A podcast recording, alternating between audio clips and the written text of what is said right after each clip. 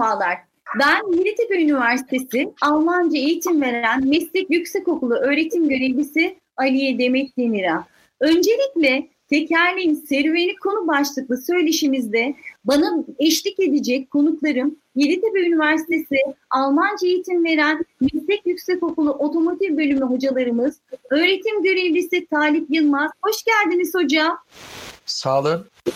Öğretim görevlimiz Kemal Keser. Hoş geldiniz hocam. Hoş bulduk.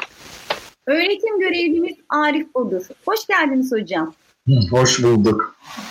Ee, öncelikle Talip hocama bir soru sormak istiyorum. Talip hocam, otomobilin geçmişi hakkında bize bilgi verebilir misiniz acaba? Tabii efendim, e, seve seve e, insanlık tarihi bildiğimizden daha eskiye dayanıyor. Bugün haberlerden, resmi ilmi bilgilerden baktığımız zaman 2 milyon öncesinin insansı iskeletlerine rastlandığını görüyoruz. Bu da gösteriyor ki insan çok yavaş ilerliyor. Ve milattan önce 6000 e, 7000 yılına e, geldiğimizde en sulak ve verimli arazilerin olduğu Nil Vadisi ve Mezopotamya civarında yerleşim alanlarının meydana çıktığı görülüyor.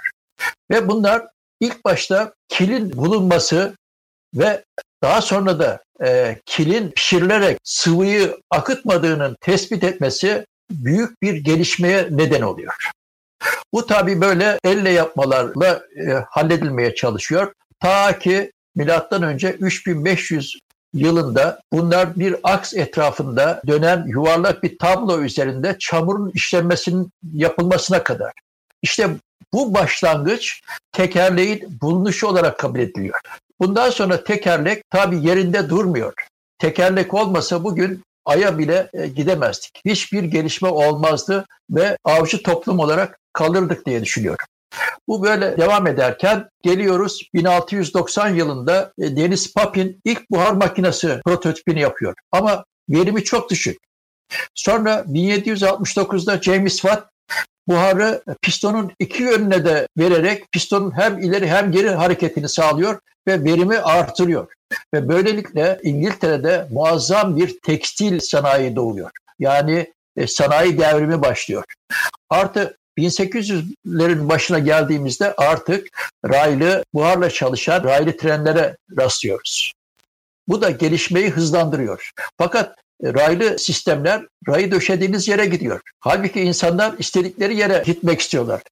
Ve bu üzerinde çalışmalar devam ederken 1860'da Lenoir, bir Fransız olan Lenoir, gaz yağı ile çalışan ilk fonksiyonel motoru yapıyor. Fakat verimi çok düşük.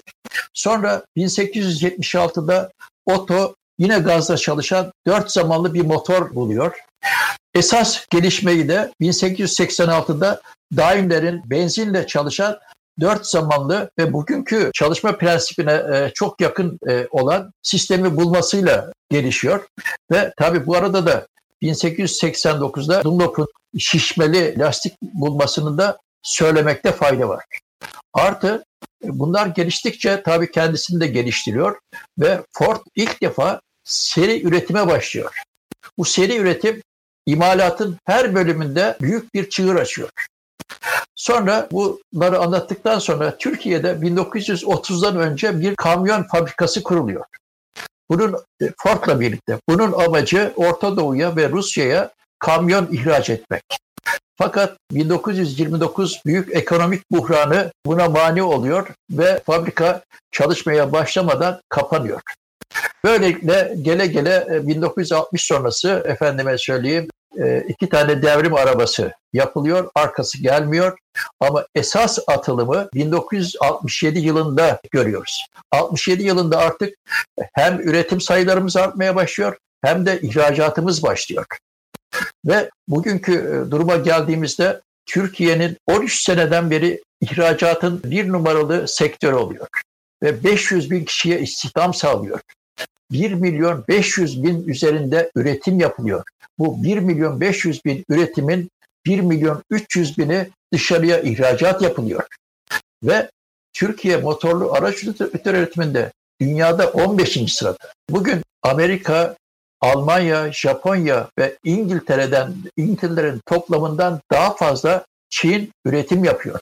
Ya bugün dünyada en büyük üretici Çin ve bu devlerin arasında Türkiye İngiltere ile başa baş ve 15. sırada ve ileride tahmin ediyorum bu sayı daha da yukarılara doğru çıkacaktır. Yani daha alt sıralara alacağız diye düşünüyorum. Ve bugünkü e, gelişmeler de devamlı e, durmadan devam ediyor. Tabi biliyorsunuz e, yerli malı, şey yerli üretim e, de üzerinde de çalışılıyor.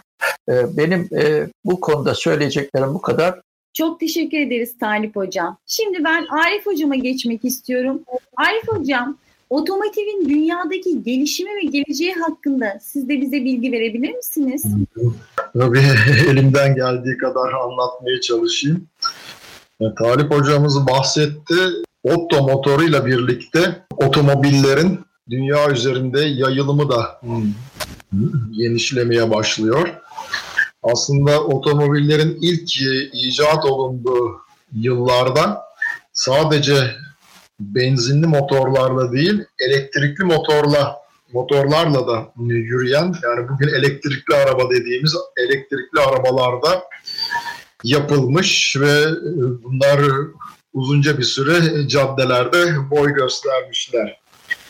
Fakat e, halen e, bugün de elektrikli arabaların en büyük sorunu olan akü sorunu yüzünden bunlar zaman içerisinde ve aynı zamanda içten yanmalı motorlarındaki büyük gelişmeler neticesinde de piyasadan e, silinmişler. Bugünlerde ise gerek elektronikteki büyük gelişmeler ve gerek malzeme bilimindeki büyük gelişmeler e, sayesinde elektronik e, arabaların artık vazgeçilmez bir parçası olmak durumunda.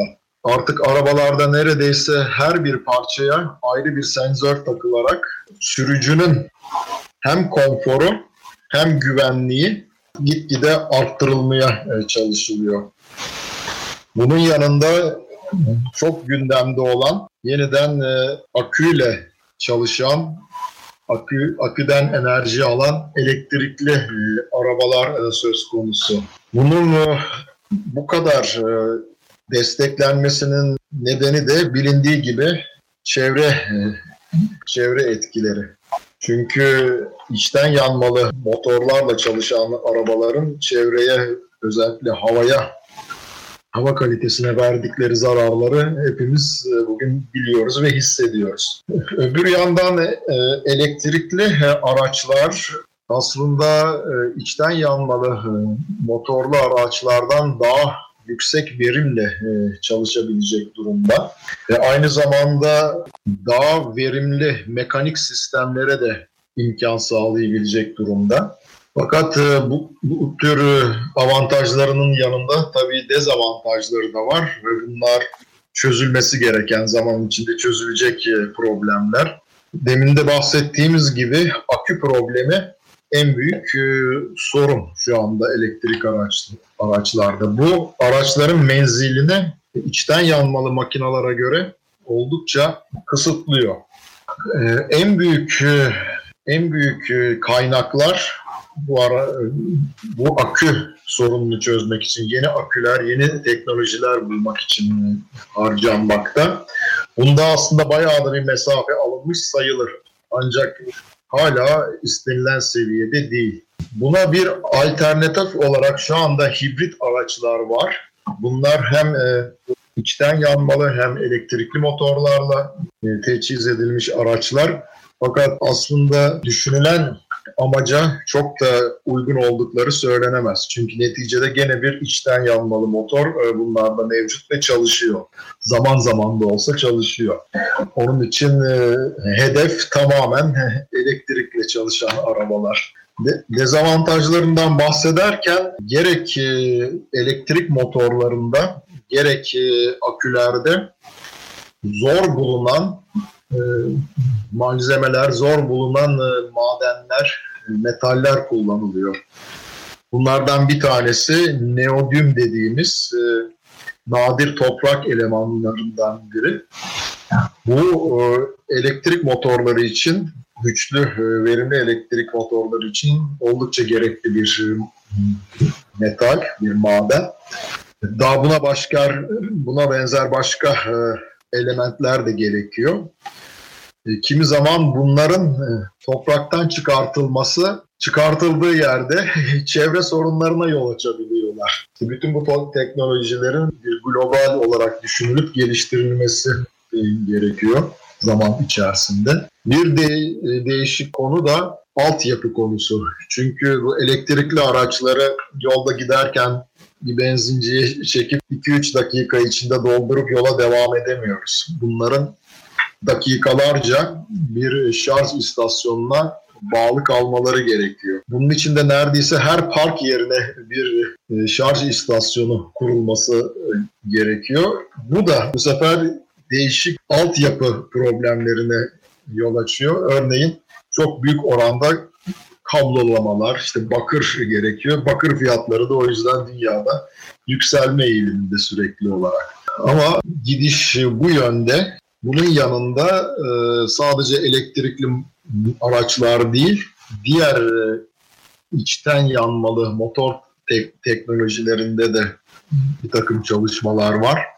Örneğin hidrojenle çalışan e, arabalar olsun ya da akü yerine enerji hücresi olarak hidrojen ve oksijeni kullanıp onunla bir jeneratör vasıtasıyla bir e, elektrik üretip yani aküye muhtaç olmadan elektriği sağlayabilecek e, düşünceler var.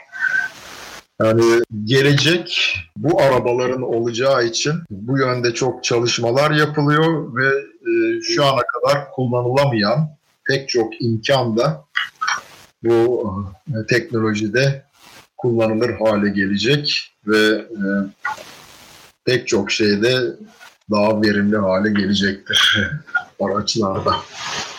Benim söyleyeceklerim şimdilik bu kadar. Çok teşekkür ederim Arif Hocam. Şimdi de konuma dönmek istiyorum. Yeditepe Üniversitesi Meslek Yüksekokulu Almanca eğitim veren bir yüksekokul hocam. Bu bölümün Almanca olmasının acaba öğrencilerimize sağladığı faydalar nelerdir? Evet, teşekkür ederim. Bu bölümün e, öğrencilere sağlayacağı faydalar saymakla bitmez. İyi Almanca öğrendikleri için her şeyden önce ileride daha kolay iş bulabilecekler, daha iyi koşullarda iş bulabilecekler. Çünkü Almanca İngilizce gibi hani herkesin konuştuğu bir dil değil. O yüzden iyi Almanca öğrenmiş olan bu gençler ileride bunun e, çok faydalarını görecekler.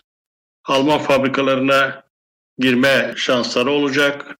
Almanca gibi bir dili öğrendikleri için zengin Almanca literatürüne ulaşma, ondan yararlanma olanakları olacak. Onun dışında e, Almanya bir endüstri ülkesi. Dolayısıyla onun dilini öğrendiğinizde oraya gidip orada çalışma olanağı bulma şansınız çok yüksek. Nüfus yaşlandığı için eğitimli, iyi Almanca konuşan, iyi Almanca konuşan, yazan insanlara ihtiyaç her gün daha biraz daha çoğalıyor. O bakımdan e, Almanca öğrenmeleri e, ileriye doğru onların istikbalini daha güvence altına alıyor. E, Birçok avantaj sağlıyor. Öyle özetleyebiliriz. Çok teşekkürler. İkinci soru olacak hocam size.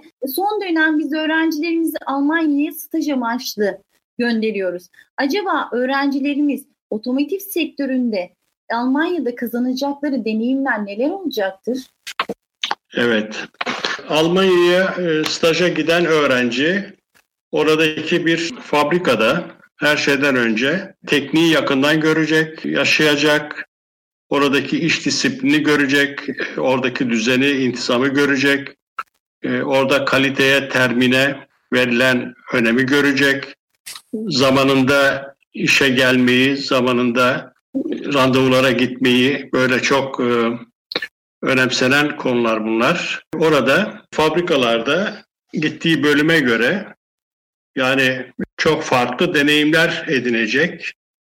Mesela kalite bölümünde olduğunda, bulunduğunda kaliteyle ilgili planları görecek, kaliteyle ilgili konuşmaları, görüşmeleri görecek, orada kullanılan dokümanları inceleme olanağı bulacak. e, oradaki iş planlarını tanıyacak, teknik resimle, verilerle çalışmanın ne kadar önemli olduğunu görecek, rasyonel akışları görecek. Yani üretimde yine öyle, diğer bölümlerde yine öyle. O bakımdan Alman fabrikasında çalışması onun e, geleceği açısından çok önemli bir artı olacak. Gerçekten her dakikası dolu geçecek ve oradaki yöneticilerle tanıştığı için belki beğenilecek, orada çalışması ona teklif edilebilir. Yani bu e, olasılıklar e, söz konusu olabilir. O bakımdan Almanya'da staj insana çok şey katıyor. Bizler de orada staj yaptık 6 ay boyunca ve birçok bölümü dolaştık. Elimizdeki plana göre günü saati neredeyse belirlenmiş, hesaplanmış. Gittiğinizde sizin geleceğinizi bilen bir insanla karşılaşıyorsunuz ve nasıl günlerinizi geçireceğiniz planlandığı için günleriniz gerçekten verimli geçiyor.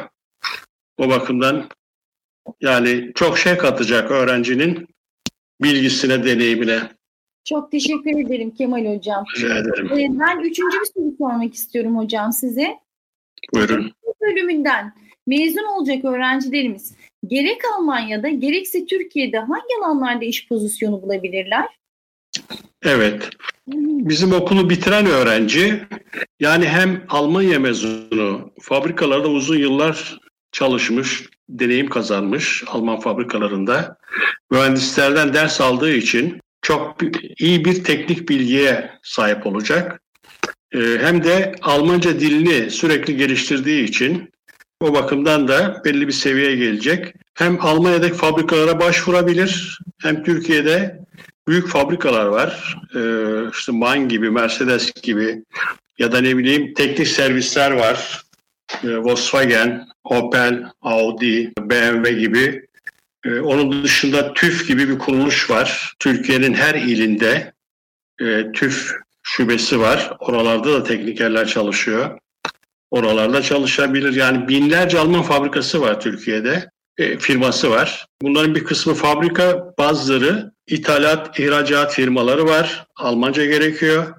Gençler orada iş bulabilirler. Onun dışında kendileri de bu aslında Almanya'da gerçekten çok e, iyi işleyen bir sistem. İş aradığınız zaman Almanca iş ilanları sayfalarına giriyorsunuz. Örneğin stepstone.de, gehalt.de gibi.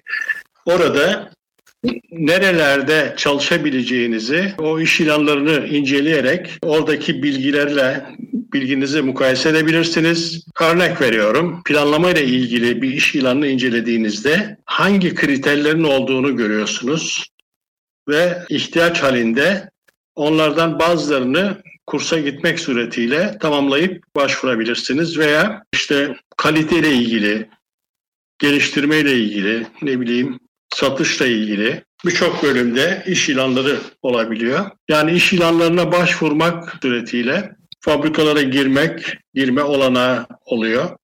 Burada tabii iyi Almanca her zaman yazar orada. Mesela şöyle yazar, akıcı Almanca konuşmak koşu olarak biri bu, akıcı. İşte fließend deniyor ya da ne bileyim bunun dışında teknik kavramlar olabilir. Onların birçoğunu zaten bizden öğreniyor öğrenci. O yüzden yani iş ilanları yöntemiyle hani kendi çabasıyla iş ilanına başvurarak iş bulabilir. Burada bir şey anlatmak isterim. Bu çok önemli bir şey. Türkiye'den bir iş ilanına başvurduğunuzda Almanya'da diyelim ki Düsseldorf'ta veya Münşin'de veya Hamburg'da istenen dokümanları hazırlayıp gönderdiğinizde karşı taraf bunları inceliyor. Bir karara vardığında olumlu veya olumsuz size bir yanıt geliyor. Mesela şöyle bir şeyle karşılaşmıyorsunuz. Biz sizi ararız demiyorlar. Ya da hiçbir yanıt e, gelmemezlik olmuyor. Mutlaka size bir yanıt geliyor ama olumlu ama olumsuz. Öncelikle işte orada da çeşitli e, yöntemler var. Diyelim ki en son e, elemeye kaldığınızda sürekli böyle e, daireler var diyelim. En son dairede o birkaç kişi arasına girdiğinizde onunla ilgili bile ara bilgi geliyor. İşte ve sizi sürekli bilgilendiriyorlar. En son olumluysa zaten ona göre bir gelişme oluyor. Olumsuzsa bir red yanıtı geliyor. Yani mutlaka bir yanıt alıyorsunuz. O yüzden başka bir işe başvurmak için yeni bir arayışa girebiliyorsunuz. Böyle buna benzer çok rasyonel yaklaşımlarla karşılaşıyorsunuz. Yani bana sorarsanız iyi Almanca biliyorsan tekniği de bu okulda hocalarımızdan iyi öğrendiysen senin iş bu, bulmak için herhangi bir torpile ihtiyacın olmaz. Çünkü işverenler onların aradığı torpil değil, onların aradığı işte ne bileyim teknik resim, makine elemanları, taşıt tekniği, işte malzeme bilgisi ve diğer dersleri iyi öğrenmiş, Almanca dilinde kullanıyor durumda olduğunda bunlar aranıyor. Bunlara bakıyorlar. Kimsenin e, torpiline, nereden geldiğine, kimin oğlu olduğuna, kimin kızı olduğuna kimse bakmıyor. Hatta çok ilginç. Hangi ulustan olduğunu da bir önemi yok. Yani son yıllarda mesela Almanya'da e, ben biliyorum birçok insan artık yönetici ikinci nesil, üçüncü nesil e, onlar artık işte bölümlerde Porsche'de rastladım, ne bileyim BMW'de rastladım, Karman'da rastladım. Böyle birçok otomotiv üreticisinde e, artık bölüm müdürleri olmuşlar. Yani yönetici pozisyonda mühendisler var. Diğer mesleklerde de keza öyle. O bakımdan Almanca öğrenmek koşuluyla ve burada da iki yıl çalışkan olmak koşuluyla, e, dersleri iyi öğrenmek koşuluyla ileride bulmaları çok kolay.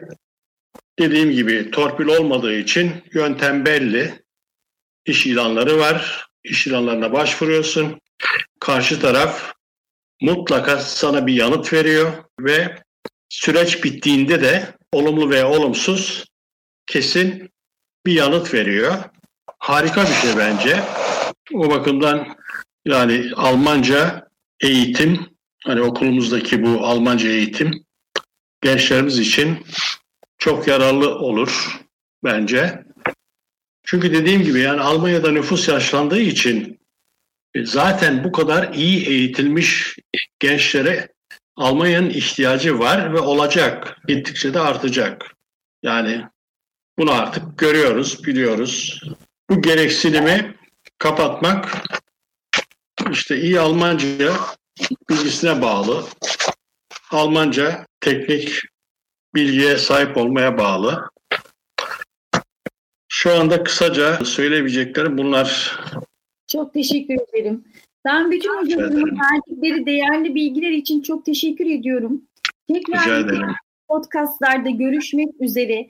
Kendinize iyi bakın, sağlıkla kalın.